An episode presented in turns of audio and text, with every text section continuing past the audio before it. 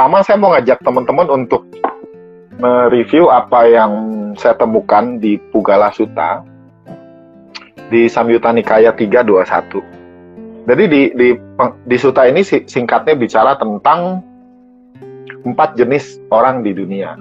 Jadi Buddha mengatakan bahwa di dunia ini ada empat jenis orang. Orang yang mengarah dari gelap ke gelap ya. Kalau pakai tangan kan lebih gampang. Mengarah dari gelap ke gelap. Mm -hmm.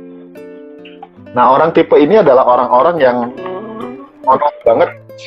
Hmm, sing singkatnya gitu intinya kelahirannya itu sangat jelek. Kelahirannya jelek banget. Oke. Okay. Bukan cuma muka, tapi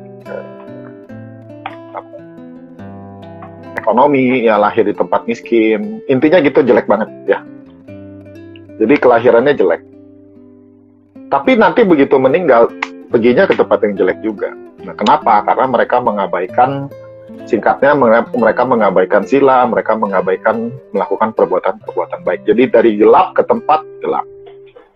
Jelas ya? Oke. Okay. sebaliknya ada yang dari tempat gelap menuju tempat yang terang. Ya artinya gini yang kelahiran yang tadi jelek itu. Dengan segala macam karma buruknya, tapi ketika mereka meninggal mereka bisa pergi ke tempat yang terang, artinya bisa menuju ke kelahiran yang baik. Atau dari yang putih ke yang gelap nih, ya kelahiran udah baik, tapi nanti menuju kelahiran yang jelek pada saat udah meninggal. Yang bagus kan yang putih-putih, ya iya, putih-putih. Putih aja. Artinya kita, saya nggak tahu kondisi anda karmanya seperti apa sekarang. However, kalau masih bisa uh, live Instagram, ya mudah-mudahan kehidupannya baik. baik. Baik yang secara normatif saja lah ya, tidak tidak sesempurna Prince ini ataupun uh, Song Hye Kyo dan mantan. Ya. Tapi kita minimal punya kehidupan yang cukup, yang baik dan dan anggap aja kehidupan kita putih jadi teman-teman pasti dong mau kehidupannya nanti berikutnya putih lagi. Nah kehidupan berikutnya ini bagaimana caranya supaya bisa putih-putih yaitu melaksanakan sila, bertemu dengan para pertapa, membahas dharma dan melakukan hal-hal baik dan positif yang yang terus kita upayakan sepanjang hidup. Nah, ini perlu kita camkan terus-menerus dalam batin kita supaya kita selalu berupaya untuk jadi diri kita yang lebih baik. Ya, jadi diri kita yang lebih baik itu satu itu juga sebenarnya salah satu tujuan hidup yang yang kita miliki. Bahwa saya melakukan apa eh, sebentar. Saya melakukan hal-hal yang baik dalam hidup saya dalam rangka supaya saya bisa punya kehidupan yang baik.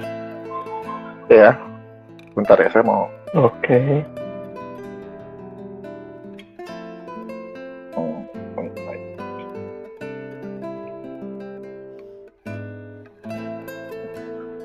Oke, okay. uh, eh, sorry keganggu. Can can I skip sebentar ya? Saya pengen coba. Oke, okay, oke. Okay. Oke, jadi teman-teman yang punya pertanyaan boleh langsung dimasukkan ke komen. Nanti akan saya bahasakan di akhir sesi. Jadi akan langsung dijawab oleh narasumber kita, oleh Kumoming. Jadi teman-teman mempunyai pertanyaan, boleh tinggalkan pertanyaannya di kolom komen. Komen okay. boleh. Ya, saya lupa saya mau record supaya bisa punya oke okay, jadi uh, ini ya balik lagi ke ke Pugala Suta tadi mana hidup kita itu gelap terang. Eh sorry gelap gelap. Gelap terang. Mm -hmm. terang ke gelap. Yang yang saya kan ke gelap nih sudah punya kehidupan yang baik tapi banyak melakukan hal-hal buruk yang kemudian mengakibatkan kelahiran berikutnya itu jadi jadi di gelap. Yang bagus terang-terang. Saya tahu nama sutanya aja supaya teman-teman itu tertarik juga baca sendiri. Secara detailnya secara detailnya di situ. Kalau secara garis besarnya seperti tadi. Ya. Secara garis besar. Oke. Okay. nah terus gimana nih menjadi baik? Saya menemukan ini insight kan judul kita insight. Tantangan menjadi baik ada jadi kita tuh punya tiga tantangan untuk jadi baik. Pertama itu dari diri sendiri, kedua dari orang dekat, ketiga dari lingkungan. Nah kita akan bahas ini satu, satu, satu persatu nih. Ya, jadi tantangan menjadi baiknya saya menemukan itu ada tiga.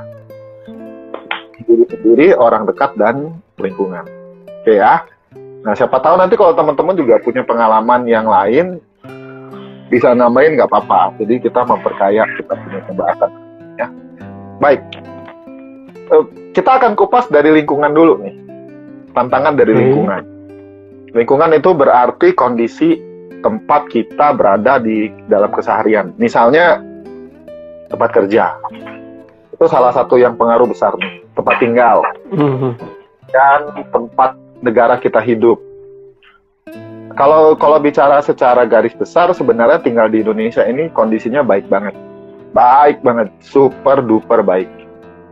Ya, negara kita tentram, sentosa. Adalah fluktuasi ke, apa eh, apa namanya kejahatan kecil-kecil tapi nggak nggak sampai kita dalam kondisi perang. So basically we are living in a good place. Berikutnya kalau kita bilang tempat tinggal kondisi kamu nih yang yang tahu nih teman-teman ya karena anda tinggal di tempat mana kan semuanya tersebar luas. So di mana anda tinggal itu juga mendukung anda bisa berbuat baik apa tidak. Kenapa? Karena pengaruh-pengaruh dari luar itu kan penting. Apa yang masuk ke dalam ke dalam benak kita kan kita simpen nih. Nah itu juga Ya, tergantung anda, anda tinggal. Berikutnya adalah tempat kerja. Misalnya gini, hmm, saya ini nggak begitu tertarik kerja di kantor. Sampai sekarang tuh saya nggak pernah kerja di kantor. Saya suka refleksi, saya nggak pernah 8 to 5 kerja. Nggak pernah kerja 8 to 5. Satu-satunya pekerjaan full time yang dulu saya punya mungkin cuma dosen di BINUS waktu itu. Saya sempat jadi uh, faculty member, dosen tetap. Tapi itu pun nggak office, jadi nggak 8 to 5, nggak. Saya cuma terikat punya home base di BINUS sampai sekarang juga masih tercatat jadi dosen di tetap BINUS. Eh, dan itu satu-satunya sisanya itu saya ngajar part timer di LIA, ngajar les, ngajar khusus, ngajar dosen dan sebagainya. Mhm. Saya menemukan ada satu kebebasan di mana saya tuh bisa nolongin orang di saat orang. Kalau kamu kerjanya di tempatnya office hour, you cannot go anywhere kan. Karena kamu Iya terikat punya waktu Hmm. satu minggu. Makanya tiru Arifin. Arifin clear banget dia dia kerja dia jalanin bisnis sendiri sama waktunya Iya, bebas bisa. untuk- Arifin. Nah dia tuh jadi waktu jadi jadi eh, ketua sekber kan bisa jalanin Iya banyak benar. karena dia punya kapasitas itu. Itu makanya teman-teman Mhm. sampai sini saya juga pengen ngajak sih untuk bisa berpikir secara luas. Artinya gini, kalau kita pengen punya kapasitas lebih untuk berbuat lingkungannya yang yang nggak ada nih, jelas ya, lingkungannya nggak Mhm. ada. Lalu gimana kan? Sulit ya, mau ngubah lingkungan menurut saya susah banget. Jadi yang bisa kita ubah adalah diri kita supaya kita bisa menciptakan itu. Nah, contohnya seperti yang yang eh, saya lakukan, Arifin lakukan. Di, kalau saya sih saya nggak mau kerja full time. Saya nggak mau kerja full time di perusahaan meskipun harusnya saya punya kapabilitas itu, cuman saya nggak mau. Saya nggak mau, nggak mau. Jadi saya punya banyak Iya, waktu yang banyak untuk bisa berbuat kebajikan lebih banyak. Saya hobi ngajar training dan saya juga melihat bahwa banyak kok materi-materi training yang sebenarnya kita di Buddhis mampu lakukan tanpa harus hire orang mahal-mahal Mhm. hanya itu saya tertarik. Saya kan sempat kerja juga di Pusdiklat Agama Buddha Indonesia kurang lebih hampir 8 tahun ya untuk ngembangin Buddhis lewat pelatihan. Nah, itu kesempatan buat baik saya jadi banyak. Beda sama orang yang kerja di kantor. Itu pilihan ya sekali. Udah terbatas ya. Itu adalah pilihan. Itu adalah pilihan. So, kalau mau mengatasi tantangan dari lingkungan, saya pernah baca kalau kamu nggak bisa di situ ya kamu keluar dari sana karena kamu nah misalnya kamu kerja di kantor yang lembur terus aduh pokoknya lembur terus deh kamu jadi nggak bisa aktif di wihara. Oke dan di situlah kamu jadi ada pilihan yang harus kamu ambil. Nah, saya nggak mau Hmm, bilang yang mana yo it baik lagi depends tergantung sangat-sangat tergantung sama kamu punya sikap, kamu punya karakter, kamu mau ngambil yang mana terserah. Makanya saya bersikap, oh gue nggak mau kerja di kantor 8 to 5, lalu dan sampai Jumat saya cuma punya waktu Sabtu Minggu untuk Buddhis untuk Buddha Dharma. Saya nggak mau saya lebih mendingan pilih pekerjaan yang sekarang. Saya jadi dosen part time saya sambil lagi mau nyelesain kuliah Mhm. saya. Kemudian nanti bisa punya waktu lebih banyak untuk orang banyak. Oke kemudian oh, mungkin ada yang tanya tantangannya kok? Kan jadi nggak punya. Ya kalau bicara soal materi dan itu soal kebutuhan hidup kamu sampai sejauh mana kamu bisa mengaturnya ya. Itu pertanyaan yang Mhm. Oke, jadi kalau pertama tantangan dari lingkungan seperti itu. Makanya saya ketemu di Manggala Sutta. Ada ada tiga hal di Manggala Sutta nih supaya kita bisa punya mengatasi ling- mengatasi tantangan dari lingkungan ini. Pertama, Anda harus bergaul dengan orang yang tidak. Kedua, tinggal di tempat yang sesuai. Dan ketiga, bekerja bebas dari ketentuan. Jadi teman-teman, Manggala Sutta itu sutta tentang berkah yang di mana berkah itu bukan sesuatu yang diminta, diharapkan, di melas-melas minta enggak berkah dalam agama Buddha di konteks Manggala Sutta adalah aktivitas adalah suatu sikap Mhm. yang bukan diminta-minta itu perbedaannya ya Oke, ya itu yang bahas tentang tantangan dari lingkungan ya. Lingkungan oke lanjut atau mau diskusi sebentar kamu mau nanya apa Nah, mengenai lingkungan nih, Go, contoh nih, Go. Kalau berbicara uh, tantangan di lingkungan nih. Karena kita akan berbuat baik, Go, di luar sana. Tentulah uh, di masa pandemi ini. Banyak orang yang bagi-bagi sembako, atau Ah, bagi-bagi alat, alat, alat medis gitu kan.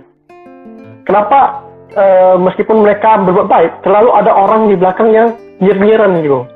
biarin aja. Whatever you do you will. Lah Buddha itu tidak mengajarkan. Berbuat baik dicela tidak berbuat baik dicela yang mendingan berbuat baik aja. Selalu selalu ada nih orang-orang di belakang ini, ingat ya ingat. Orang mm, dalam konteks iri ya iri nyinyir itu biasanya orang yang nggak punya kemampuan. Tadi pagi saya membuat satu dalam diri. Kayak ketemu pencerahan sesaat kita. Kita ini suka iri itu karena orangnya lebih baik dari kita. Aku nggak sebenarnya kayak gitu. Kita nggak suka sama si karena dia lebih dia lebih dari kita. Kita tuh nggak bisa nyanyiin dia. Jadi satu-satunya cara untuk menyenangkan diri kita adalah kita jelek-jelekin dia kita iri sama dia. Kita kayak ah lu dia mah cuma bisa gitu doang kok. Ya cuma bisa gitu doang sedangkan lu nggak bisa Hmm. apa doang. Kan sebenarnya kita yang mesti punya satu apa ya namanya ya satu kesadaran kalau nyumbut gitu. Jadi kembali kembali ke diri sendiri gue ya, sadar ya gue ya. Ba- basically kamu tuh nggak mampu.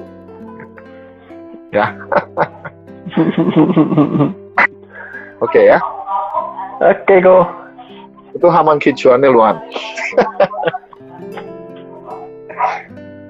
oke next kita lanjut ya Oke.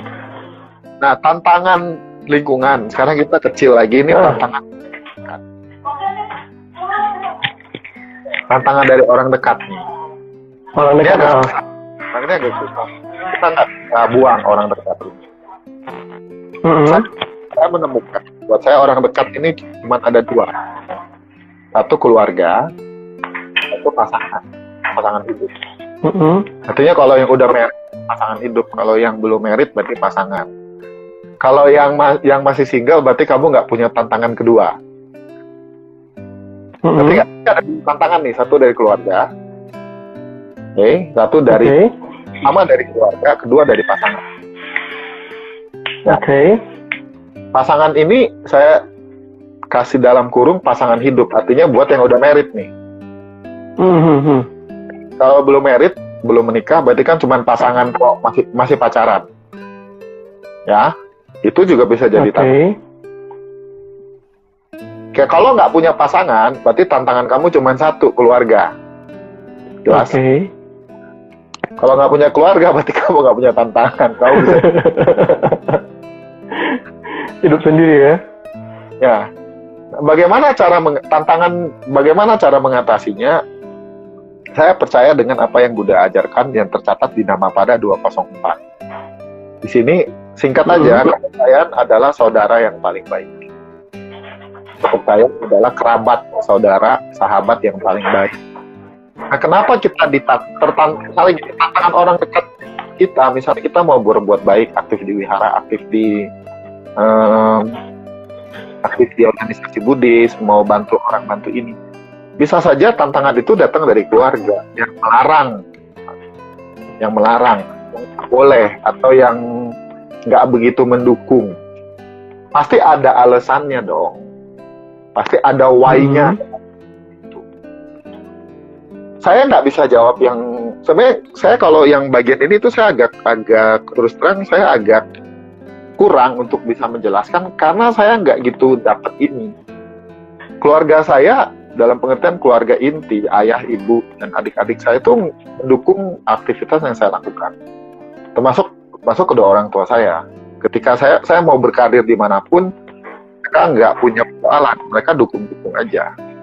Oke, dan bahkan dari sejak saya SMA pun, saya sudah aktif di Hmm. setiap dari SMP, SMA, kuliah, mereka nggak punya ya, nggak punya reluctant. Reluctant tuh bahasa Inggrisnya Indonesia apa ya? Tuh malah kadang nggak tahu bahasa Indonesia bukan nggak tahu. Nggak punya keengganan gitu. Jadi saya mau Oh, ke wihara tiap minggu pagi. Ya lu pergi. Saya mau apa PPD lu berangkat. Saya mau aktif di ini. Ya lu lu lakukan semua itu saya boleh. Saya nggak punya nggak punya itu. Caranya caranya. Ya ini balik lagi saya ingat. Saya ingat karena saya nggak saya selalu bikin orang tua saya tenang. Dia mereka bisa melihat saya bertumbuh saya berkembang saya jadi lebih baik. Sehingga makanya teman-teman yang aktif di wihara yang mungkin punya tantangan ini tunjukkan bahwa kamu itu jadi pribadi yang lebih baik. Kalau kamu sudah aktif di PMV kamu aktif di, di PTBI di MBI atau aktif di berbagai organisasi Buddhis, kamu tunjukin ke orang tua kamu, ke keluarga kamu, ke pasangan kamu, kamu itu bukan kamu yang dulu, kamu tuh jadi jadi the new you. Yang tadinya di rumah nggak Mhm. pernah, kamu pulang cuci piring. Yang tadinya kamu tuh kalau pulang cuek aja kamu manggil, yang tadinya kamu itu lebih emosian, kamu tuh jadi lebih tenang. Sehingga orang akan melihat, keluarga kamu akan melihat, oh ya anak gue jadi lebih baik. Kenapa? Semenjak dia ikut sekber PVB semua. Mhm. Jangan bang. Ya kalau sudah sebaliknya otomatis pasti antipati. Ya, jadi kalau katanya anak wihara, kok, nah kan susah kan? Wiharanya nggak salah, dharma nggak salah, organisasi Iya. kita yang jadi mesti ini mesti apa? eh intinya kita yang mesti nunjukin kalau ada perubahan dalam hidup kita sehingga orang tua kita, keluarga kita itu dukung semua semua perbuatan-perbuatan baik yang mau kita lakukan termasuk proses bertransformasi diri.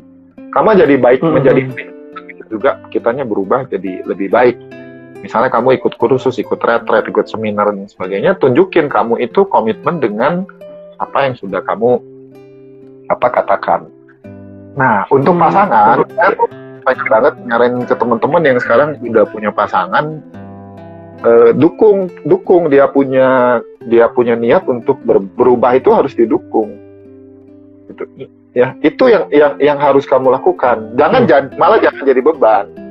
Yang tadinya sudah aktif di wihara malah kamu larang-larang. Kamu apa upayakan dia biar nggak usah lebih banyak wihara itu egois sebenarnya itu selfish banget karena kamu cuma mentingin kamu bisa berdua sama dia kamu bareng sama dia. Kamu juga mesti mikirin perkembangan mental spiritual sosial dari pasangan kamu. Jadi jangan jadi halangannya jadi rintangannya tapi nanti di, nanti dia ketemu orang lain di situ. Kamu insecure kamu cemburuan kamu takut eh, pasangan kamu eh, jadi ketemu sama orang lain.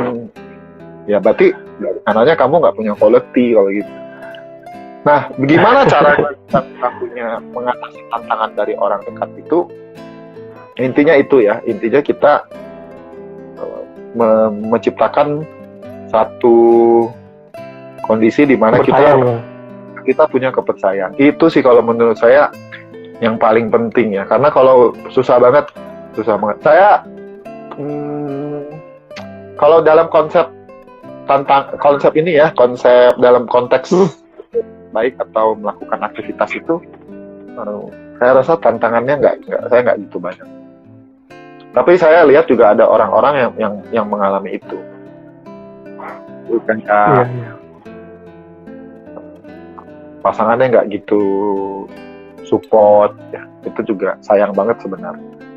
Oke itu nanti topik ya karena Topik ya. Oke, okay, now kita ke yang paling berat.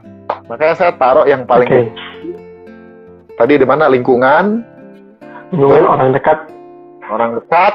Nih, akhir terakhir diri sendiri. Coba wave dulu. How many of you said I want to be better in my life? Siapa yang yang yang yang ngaku deh, yang nonton nih bilang ini gue pengen jadi lebih baik dalam hmm. hidup. Pernah nggak punya? Yang pengen jadi lebih baik. Ya, jadi lebih baik. Jadi lebih baik ini nggak usah. Pengen uh, pengen berubah deh gitu itu. Oh saya mau kok saya mau. Semua yang lain nggak mau. yang lain yang lain yang lagi nonton mau nggak berubah nih jadi lebih baik nih. Many times we say we want to be better. However, saya bilang kalau kita ngaku deh renung gitu jujur sama diri kita sendiri perubahan jadi lebih baik kita ini sebenarnya udah maju berapa langkah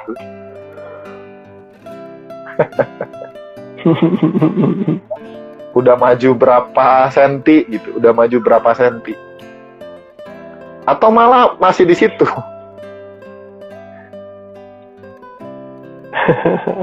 diamkan saja direnungkan saja ya.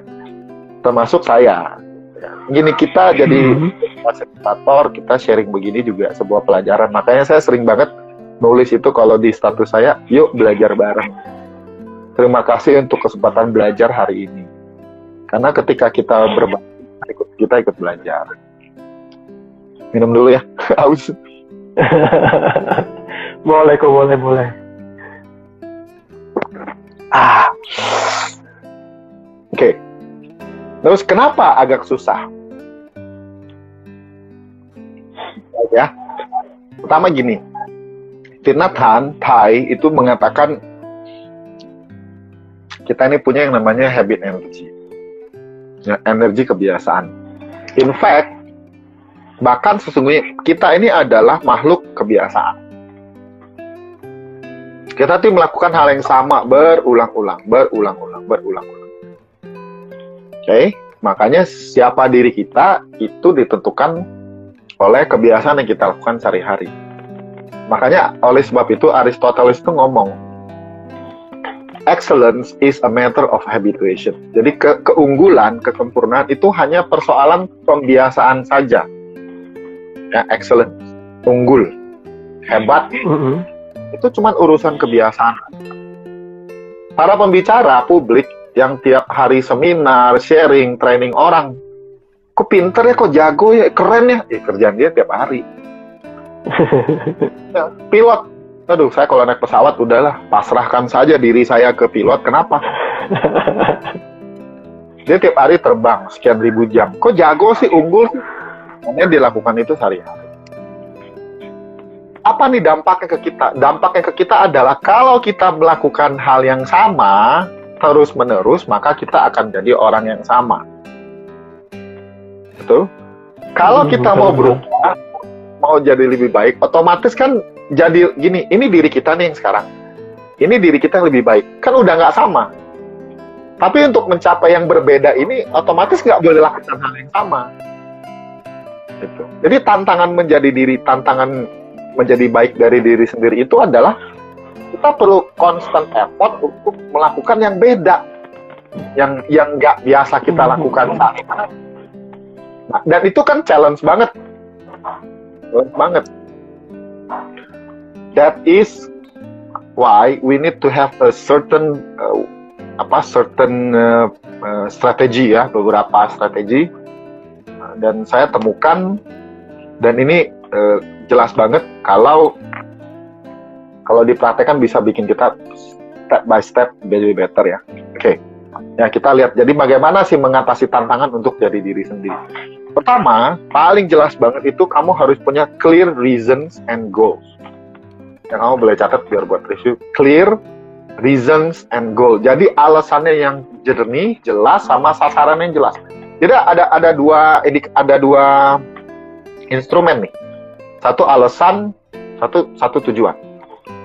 Alasannya hmm. adalah kenapa saya mau jadi lebih baik. Kenapa? Dan ini kalau kita tarik ke agama Buddha, kamu harus punya alasan yang tulus, yang murni, yang bukan landasannya aku salah, cita. Aku salah cita itu adalah cita atau pemikiran yang basicnya negatif. Contoh, gue mau balas dendam. Itu negatif. Aku mau ngalahin si A, aku pengen bikin dia marah, aku pengen bikin dia iri. Itu aku salah cita. Itu salah. Itu motivasinya hmm. clear. Oke, okay? jadi harus punya satu mm -hmm. salah cita, satu cita, satu motivasi yang positif, yang baik.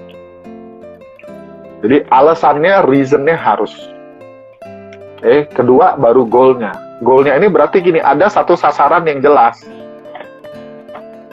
ada satu sasaran yang jelas apa yang mau dicapai. Saya nggak mau bahas detail, ini lebih bahas ke normatif saja. Intinya harus ada tujuan yang jelas sama alasannya yang jelas. Dan alasannya itu harus yang ku salah cita, harus hasilnya yang baik.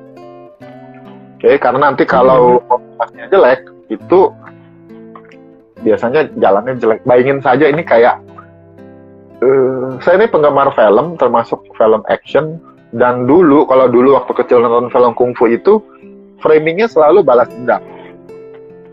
Jadi ya, anaknya rajin lah kungfu, balas dendam. Golnya, golnya sama reasonnya itu udah jelek. Tapi jeleknya film itu bilang dia akhirnya berhasil membunuh orang yang bunuh keluarganya. Ya capeknya kan gitu. Tapi in real life we don't do that di kehidupan nyata, kehidupan sehari-hari perlu banget kita punya reason, motivasi yang baik, yang positif, yang yang yang ku salah dan juga punya goal yang positif juga. Jelas ya? Mm-hmm. Oke, okay, kedua, nah sebelum ke sana makanya goalnya harus clear dulu. Harus clear dulu. Kedua adalah reframe your mindset. Nah, ini yang ini juga bagian yang penting banget. Reframe your mindset itu artinya kita membingkai ulang keyakinan kita. Ya, keyakinan kita. Mindset itu sederhana. Kalau bagi saya mindset itu how you talk to yourself aja. Bagaimana cara kamu itu komunikasi sama diri kamu sendiri. Bagaimana cara kamu memandang sesuatu. Bagaimana cara kamu mengutarakan sebuah pernyataan ketika ada sebuah kondisi terjadi. Itu mindset kamu jadi pola hmm. pikir kamu. Contoh gini deh. Salah satu pertanyaan kamu kan saya ingat banget. Banyak orang yang berbuat baik tapi hidupnya susah. Berarti buat baik itu kan nggak ada gunanya. Betul nggak? Hmm, iya. Itu itu itu itu itu pola pikir yang harus di reframe, yang harus diperbaiki nggak seperti itu. Jadi kalau udah punya reframe mindset, Kapan sih gue capek-capek berubah tapi juga ya itu mindsetnya yang mesti diajarkan jadi pertama udah punya uh, apa istilahnya punya motif yang baik punya goal yang baik lalu berikutnya adalah mindsetnya di yang di reframe ya reframe mindset. Nah kita baru masuk ke yang teknisnya. Yang tadi yang tadi dua itu tuh untuk kayak ngebentuk landasan, baru kita masuk mm -hmm. ke yang Nah, ketiga ini berhubungan dengan dengan tantangan untuk menjadi baik itu yaitu develop productive routine. Ingat ya, kita kan manusia hasil pembiasaan, bukan kebiasaan. Beda. Kebiasaan kata bendanya, bagi saya pembiasaan itu adalah perbuatannya. Ya, kita hmm. nih manusia pembiasaan kita. Kita melakukan ini terus menerus sehari-hari ini yang yang dikerjakan dari menit ke menit tiap hari itu yang dilakukan itu yang bikin kita jadi expert. di saya nih saya mau ganti mengubah taruh quote-quote itu jangan di status mendingan di di story ya biar lebih banyak mm -hmm. untuk uh, saya nulis kemarin itu penundaan hanya menghasilkan penundaan berikutnya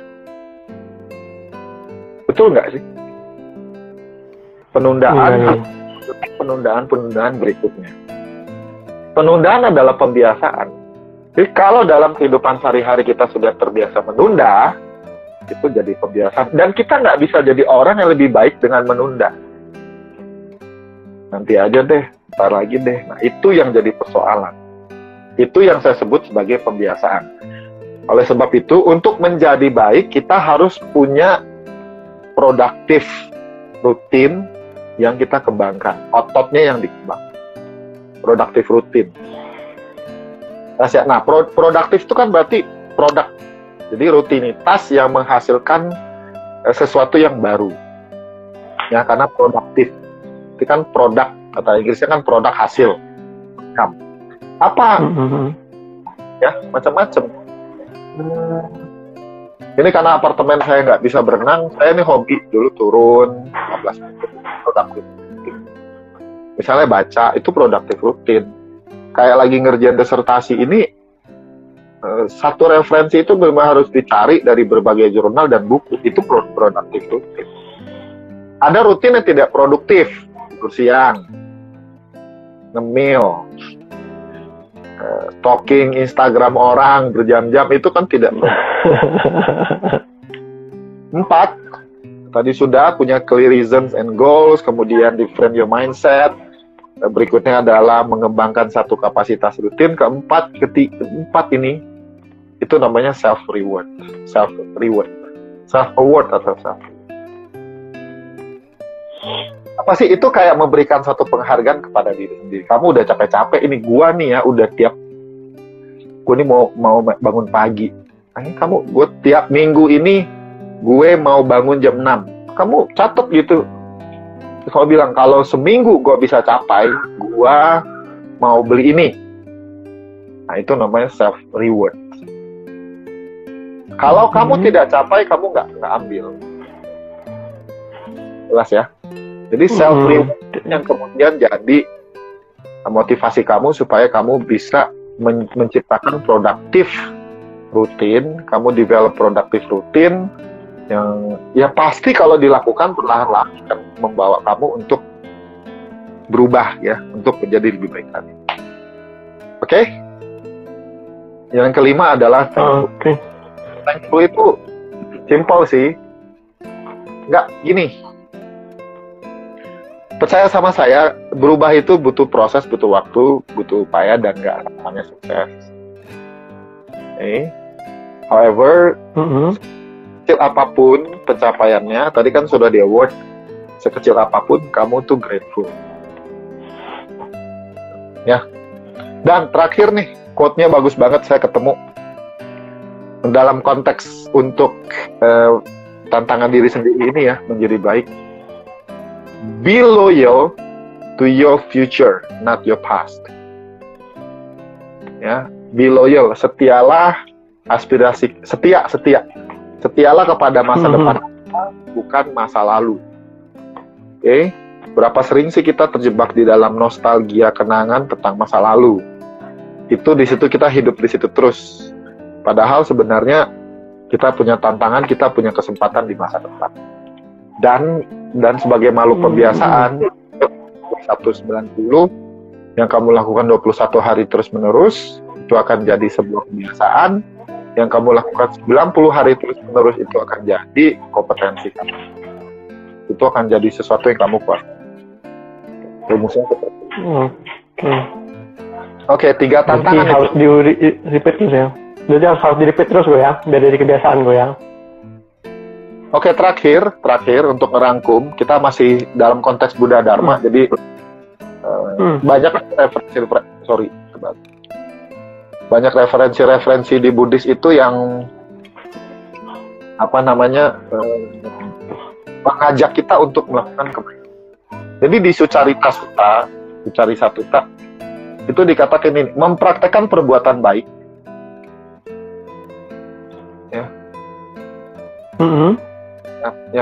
Jadi perbuatan mempraktekkan perbuatan baik melalui jasmani, ucapan dan pikiran. Setelah kematian, terlahir kembali di tengah-tengah kawanan para dewa dari kelompok Gandaba. Jadi di, di su, Sucarita Suta. Sucarita Suta. Jadi su, Sucarita Suta itu mengatakan seperti itu. Jadi dengan mempraktekkan perbuatan baik melalui pikiran, ucapan dan perbuatan, setelah kematian seseorang terlahir kembali di tengah-tengah kawanan para dewa ya dari kelompok Gandaba. So, uh, upaya selalu tidak pernah mengkhianati hasil. Tidak pernah mengkhianati hasil. Itu rumusnya baku banget. Upaya yang cerdas. Eh, yang cerdas. Jadi kalau tidak pernah berupaya ya nggak ada hasilnya. Jadi kalau harus ada usaha ya. Ya, kalau ingat ya tadi dari awal kan kita mulai ini dari maunya dari mana putih ke putih kan?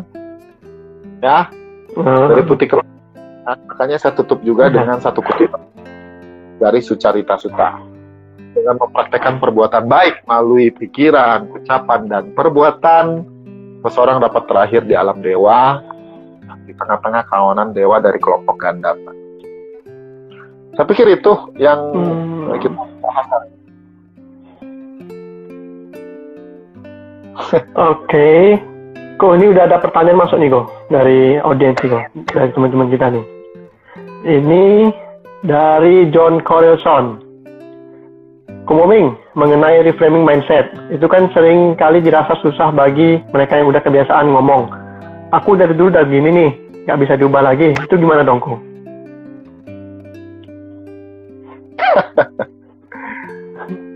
Eh, mereka harus terus menerus mendapatkan input ya. Uh, terus menerus mendapatkan input. Input ini bisa dalam bentuk dalam bentuk live. Live ini dalam pengertian mereka merasa ketemu sendiri. Alih-alih cuma diomongin karena orang itu susah banget untuk berubah. Itu cuma pakai omongan. Kecil kecil ada satu buku judulnya Switch yang yang nulis mm -hmm. Dan Hit. Dan Hit itu saya baca habis tuh buku bahasa Indonesia saya punya, Inggrisnya saya punya. Cuman Indonesia nggak tahu ke mana dipinjam orang nggak balik-balik. Ya salah nggak apa-apa.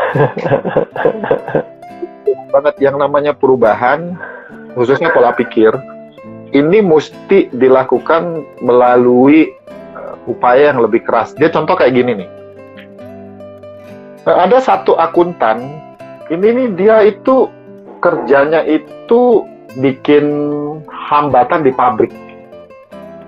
Ini saya ingat saya, dia mhm. bikin hambatan di pabrik. Jadi diomongin kayak apa pun itu dia nggak nge. Akhirnya dia di, dibawa gitu sama sama orang yang berhubungan sama dia. Ini lu lihat sendiri deh. Dampak lu lu keras gitu, oh, keras dia keras ikutin prinsip, artinya mindset dia nggak berubah. Kamu lihat hasil dari kamu punya pemikiran ini.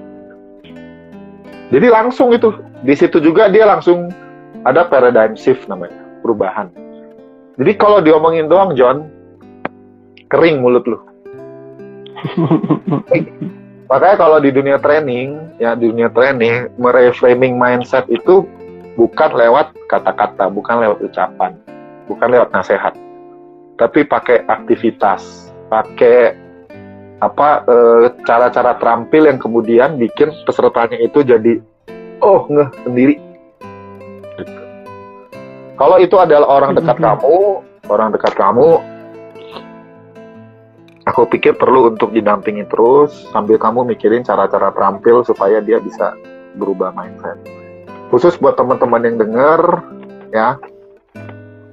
Uh, kalau mindsetnya nggak berubah, diri kita nggak berubah karena kan dimulai dari dari kitanya sendiri. Kalau kitanya tetap dengan pemikiran yang sama, buat apa gue capek-capek nolongin orang? Buat apa gue capek-capek bantuin wihara? Contoh lah, misalnya kan banyak juga anak-anak wihara yang yang putus hmm, asa. Iya. Apa gue capek-capek di PMV? Kok tetap aja orang yayasannya kayak gitu? Itu mindset. Saya ketemu juga anak-anak muda-mudi yang apa sama orang yayasannya nggak gitu klop ya buat apa bukan kamu kamu bekerja Buddha Dharma buat bukan bukan buat orang yayasan, kamu buat Buddha Dharma. Terus berarti kan tantangan dari lingkungan. Jadi kalau misalnya kapasitas, kualitas, kemampuan kamu sudah bagus meningkat, ya kamu nggak harus tinggal di tempat vihara yang sama. Di Medan PMV-nya 30 lebih, kamu tinggal cari tempat yang kamu nyaman aja.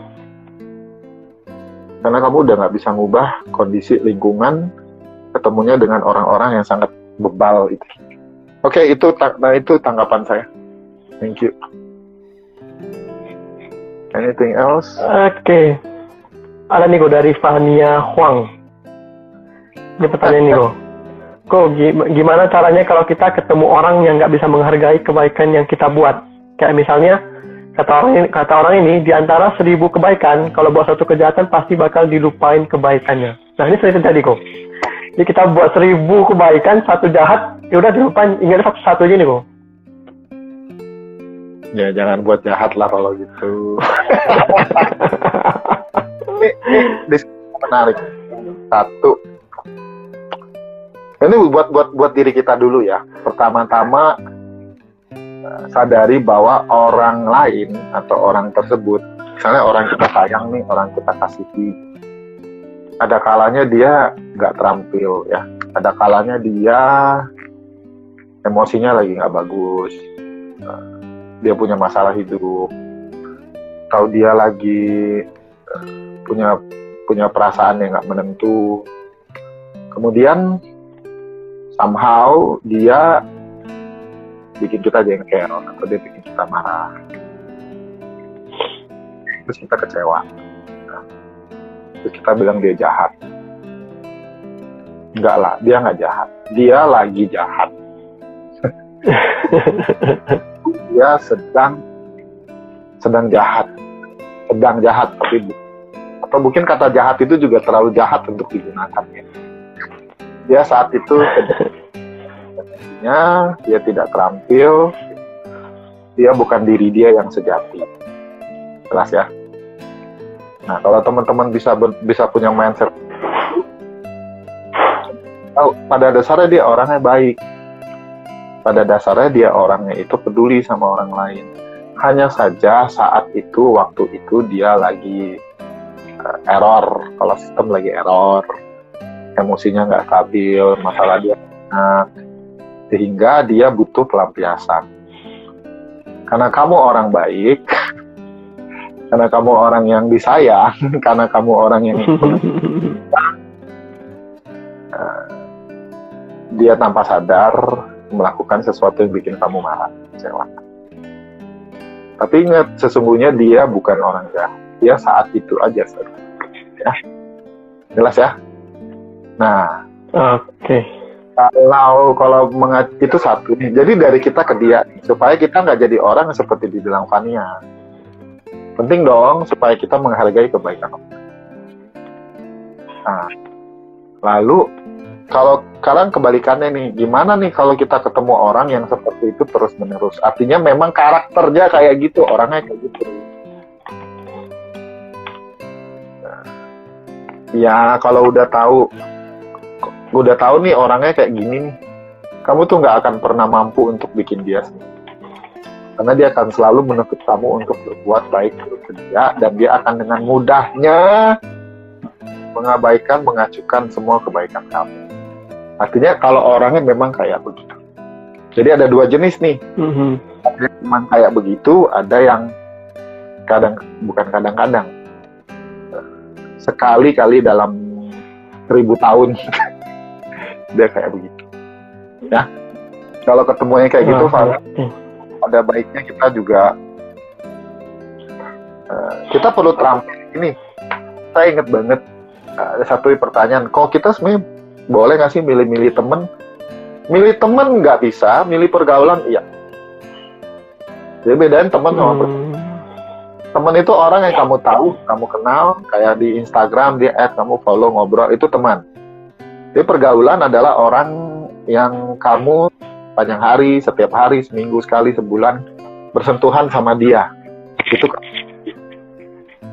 lah itu kamu harus pilih Supaya apa? Supaya kamu mendapatkan lingkungan yang mendukung. Itu. Jahat nggak? Nggak. Namanya terampil. Oh, oke okay, kok. Terus ini kok, saya ada satu pertanyaan nih kok dari saya nih. Nah, sekarang nih kok, kalau kita melakukan hal baik, kita mau ngajak orang nih, tapi orang nggak mau nggak pada pada banyak yang nggak mau ikut kok. Tapi kalau kita uh, melakukan hal yang nggak baik, kita ngajak orang, banyak yang mau ikut. Contohnya gini kok, saya ngajak teman-teman ke wihara, pasti ini nih, yang mau ikut masih sedikit nih, antusiasnya sedikit. Tapi kalau saya ngajak ke karaoke, ke nongkrong di kafe pasti banyak yang mau ikut nah ini ini gimana nih kok cara ngatasi ini kok ya bikin karaoke di wihara simple. Manusia itu pada dasarnya itu mau melakukan sesuatu yang menyenangkan dan tidak mau hidupnya tidak menyenangkan. Itu basicnya. Kenapa mereka ke karaoke lebih menyenangkan? Kenapa kuliah nggak kuliah nggak menyenangkan. Bosen. Mm-hmm. duduk stasi dengerin drama. Nggak seru. Jadi hmm, okay. jadi begini uh, gimana dong nah udah tahu gitu bikin wiharanya menyenangkan saya sering bilang wihara itu khususnya buat muda-mudi jadikan komunitas muda-mudi itu sebagai komunitas orang yang paling bersahabat jadi ada kerinduan untuk datang ke wihara untuk nongkrong untuk ketemu it's okay. Saya ingat Bante Wimala itu sering ngomong. Di Indonesia, salah satu wihara yang jadi tempat tongkrongan itu Wimala Dharma Bante. Ini anak-anak mahasiswa pulang kuliah nongkrong di wihara, ngerjain tugas, ketemu temen. Salah satu sebabnya karena kebanyakan sih anak daerah, jadi daripada di kos kali ya, atau nongkrong ke mall, jadi mereka datang ke wihara ngumpul. Nah di wiharanya dibuat nyaman. Contoh, ruangan mm -hmm. putih tolong apa orang yayasan di, dikasih fasilitas di mana mereka tuh bikin bikin tugas lah misalnya di, di kantor muda-mudi. Jadi bikin kayak ada co-working space-nya gitulah. Ada meja kerja. Kemudian uh, mereka tuh boleh boleh nongkrong, datang bebas, kerjaan tugas. Karena apa? Itu ngumpul.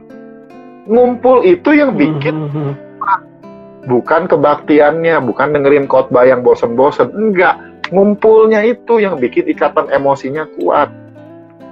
Jelas ya. Kenapa jadi sering datang? Karena enak, karena senang.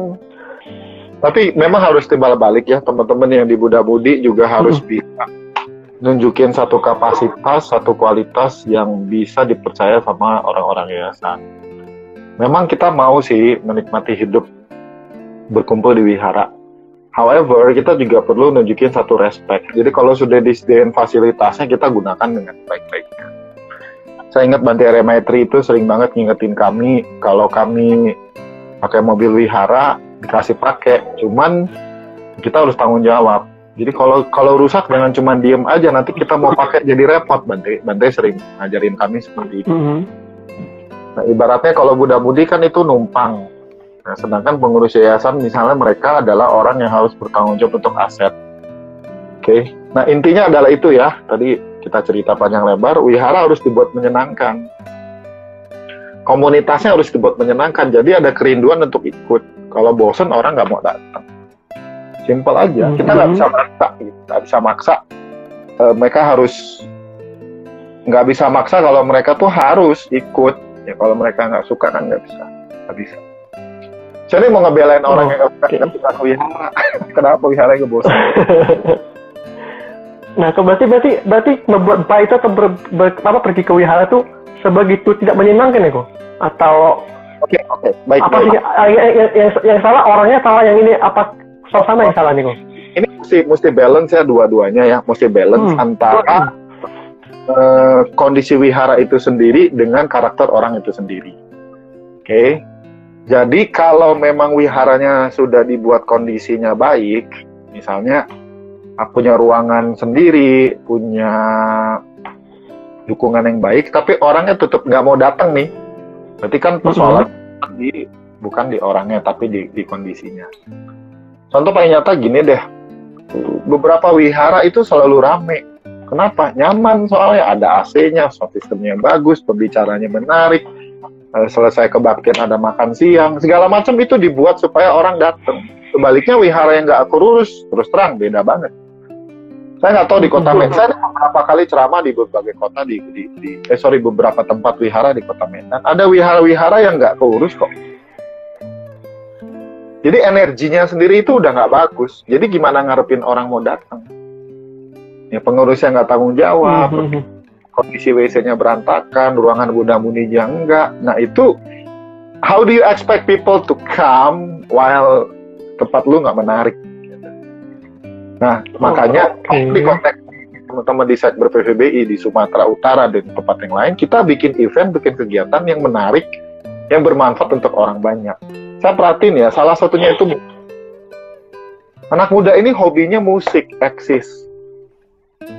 Saya juga dulu mulai masuk, saya pertama kali mulai bisa masuk ke Wihara Ekayana Geraha waktu itu tuh lewat musik. Saya main gitar, terus dilihat Mhm. sama uh, ada yang yang uh, ngurus vokal grup, dia lihat saya uh, main gitarnya oke lumayan, dia ajak saya. Itu hobi saya waktu itu main musik. Saya ikut, dia berkelanjutan sampai sekarang. Jadi balik lagi ke organisasi kita di Wihara, please bikin hal-hal yang menyenangkan, yang positif. Musik tuh salah satunya, bisa berkembang. Kalau serius bisa jadi musikus, oke? Nah itu maksud saya. Intinya gitu ya, menyenangkan ya. Ini ada Oh. beberapa per Oke. Iya, ini ada pertanyaan beberapa ada, ada beberapa pertanyaan nih kok dari Herbert Leonardi. Mau saya bacain dulu kok atau ada materi lagi kok kok? udah Mau cukup. saya bacakan dulu ya. Cukup ya, oke. Ini bagaimana saran Koko terhadap orang yang introvert dan memiliki keinginan untuk aktif di wihara? Jadi kita ini in- orangnya introvert.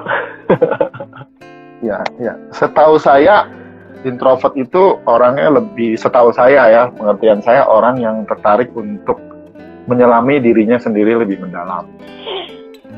Di, ini satu karakter yang mesti kita hargai karena setiap orang kan punya punya cirinya masing-masing. Eh, setahu saya juga orang introvert itu dia akan nyaman dengan orang yang dia sangat percaya. So, kalau kita mampu, orang-orang seperti ini perlu didampingi. Jadi dia tetap bisa aktif dan jangan harap dia akan seperti orang yang hyperaktif atau proaktif. Ada orang yang diam aja, ya diam aja. Ya sudah, memang karakternya seperti itu. Hobinya nggak banyak ngomong, tapi dia banyak kerja, dia banyak bantu. Nah itu kita mesti respect. Ya, jadi kalau udah tahu Mhm. karakternya introvert, udah tahu orang adalah introvert, kita hargai, kita cari aktivitas-aktivitas yang cocok buat dia. Jadi jangan disuruh, kalau menurut saya mungkin jangan disuruh jadi MC, jangan disuruh tampil di depan, jangan disuruh bawa acara, tapi tapi dia orang yang mungkin mungkin kapasitasnya adalah kerja, aktivitas, ya kita kasih kepercayaan sambil didamping. Ya, ya tapi udah bagus ya Hmm, punya oke. keinginan mau aktif itu udah bagus banget. Itu mesti didorong dengan cara-cara yang terampil. Oke. Berarti Ya, masih ada usahanya kok ya. Nah, Oke, kita lanjut kok ada lagi pertanyaan dari Halo Sweetie 12. Oh, gimana cara menghadap, menghadapi muda-mudi yang manja, bergantung dengan orang tua semuanya dan merasa ini nggak urusan gue. Jadi mungkin maksudnya kete- ketergantungan maksudnya. Saya Manja. kira di, di usia anak-anak zaman sekarang ini hidup di kondisi yang lebih nyaman dibanding dulu.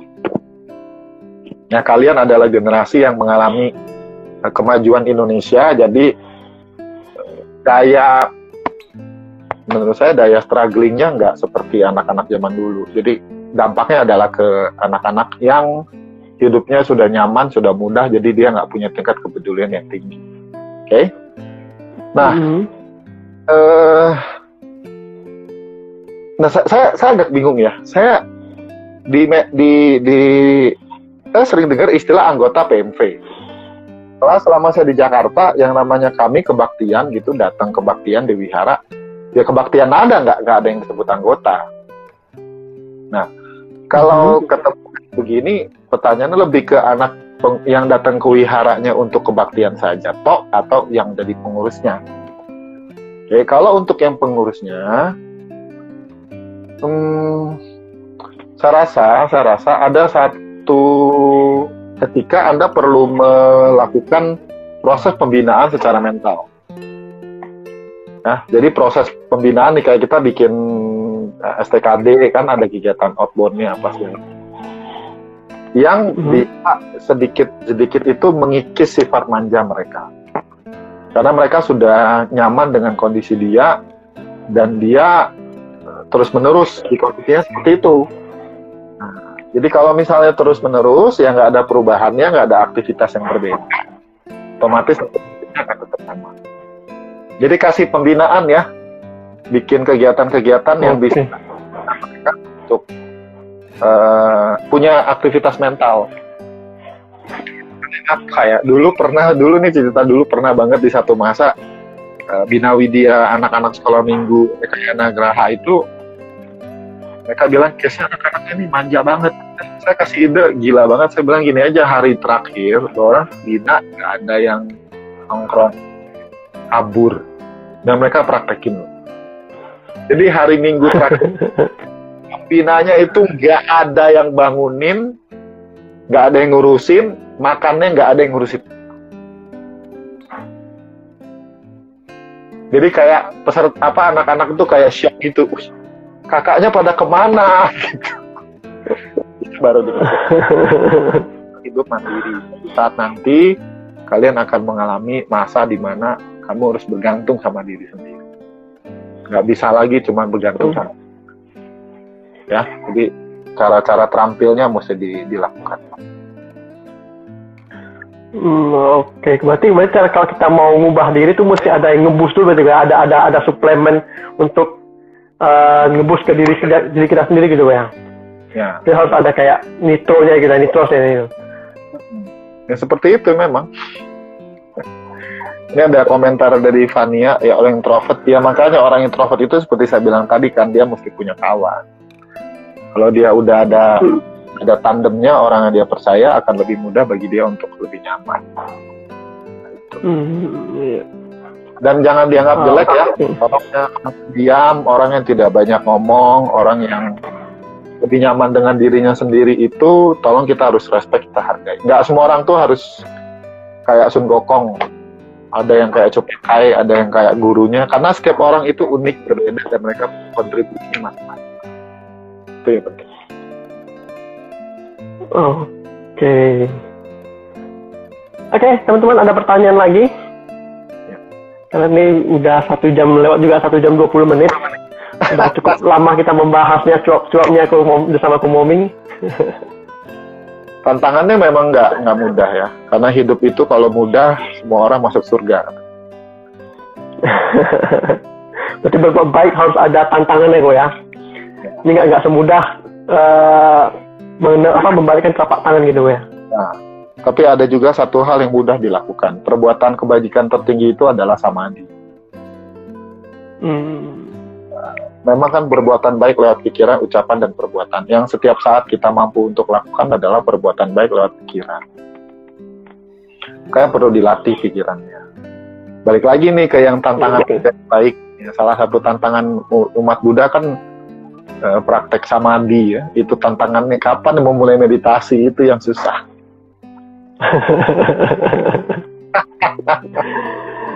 Startnya itu lama itu susah ya, startnya itu ya. Kenapa? Start mulainya, mau mulainya itu yang, yang sulit itu ya. Makanya banyak halangannya. Karena goalnya nggak kuat, kemudian motivasinya belum clear, mindsetnya juga masih nggak nggak jelas. Ngapain meditasi orang nggak ada nggak ada hasilnya nggak ada rasa lu tetap aja nggak fokus nggak konsen itu mindset yang salah. Productive Hmm. skillnya nggak di di develop nggak dikerjain, ya nggak ada reward ya nggak bisa thankful.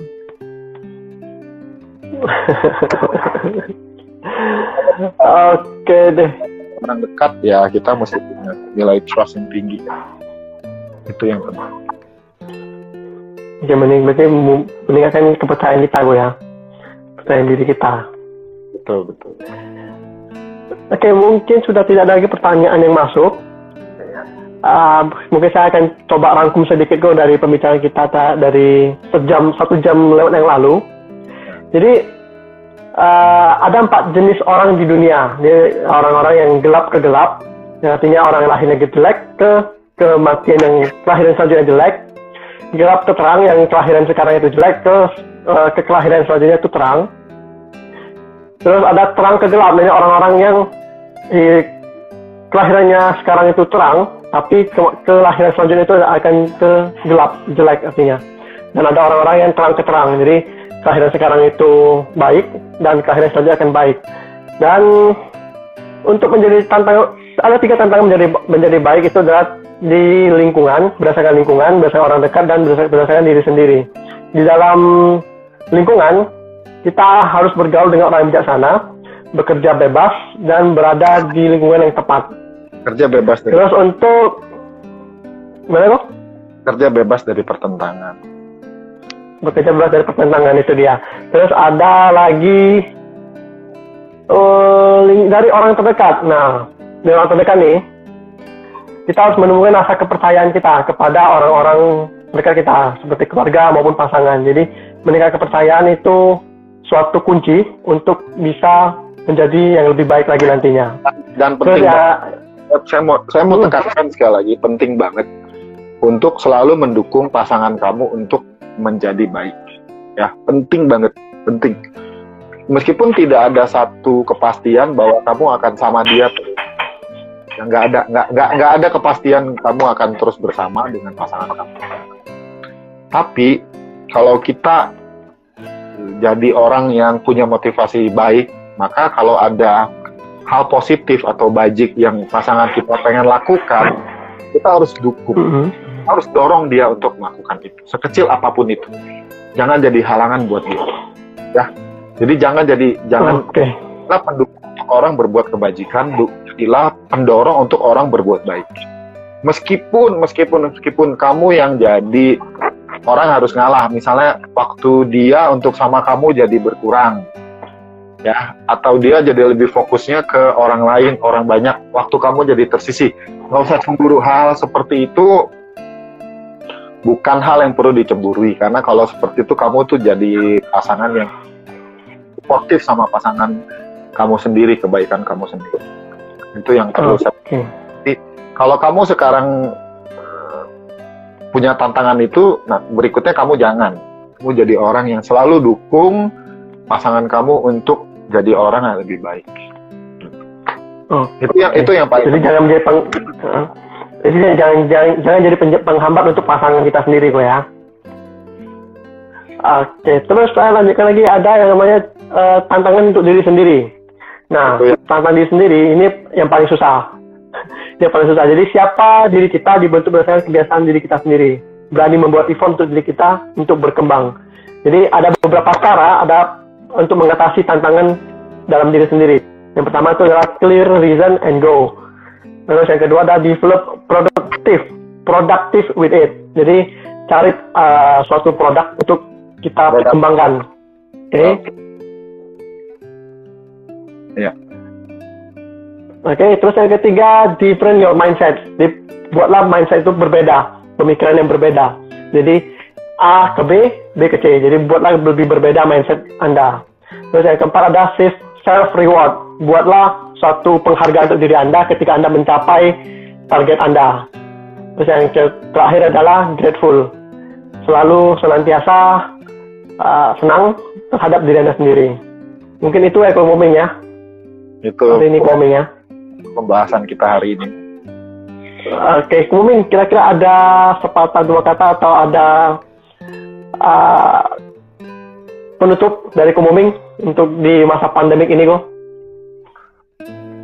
sesuai dengan topik kita hari ini.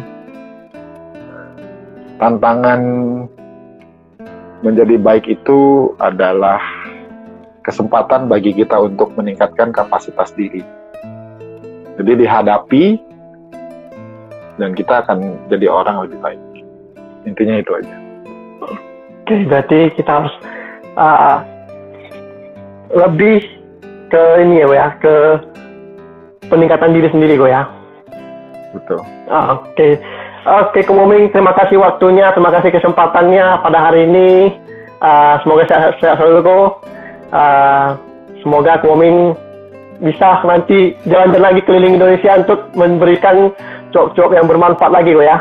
Terima kasih Ko Moming atas waktunya Ko. Thank you Ko Nama Budaya Ko. Terima kasih yang udah join ya. Terima kasih. Terima kasih untuk teman-teman semua yang udah join. Terima kasih waktunya dan sampai jumpa lagi di kesempatan lainnya di Damai Insight sesi episode selanjutnya.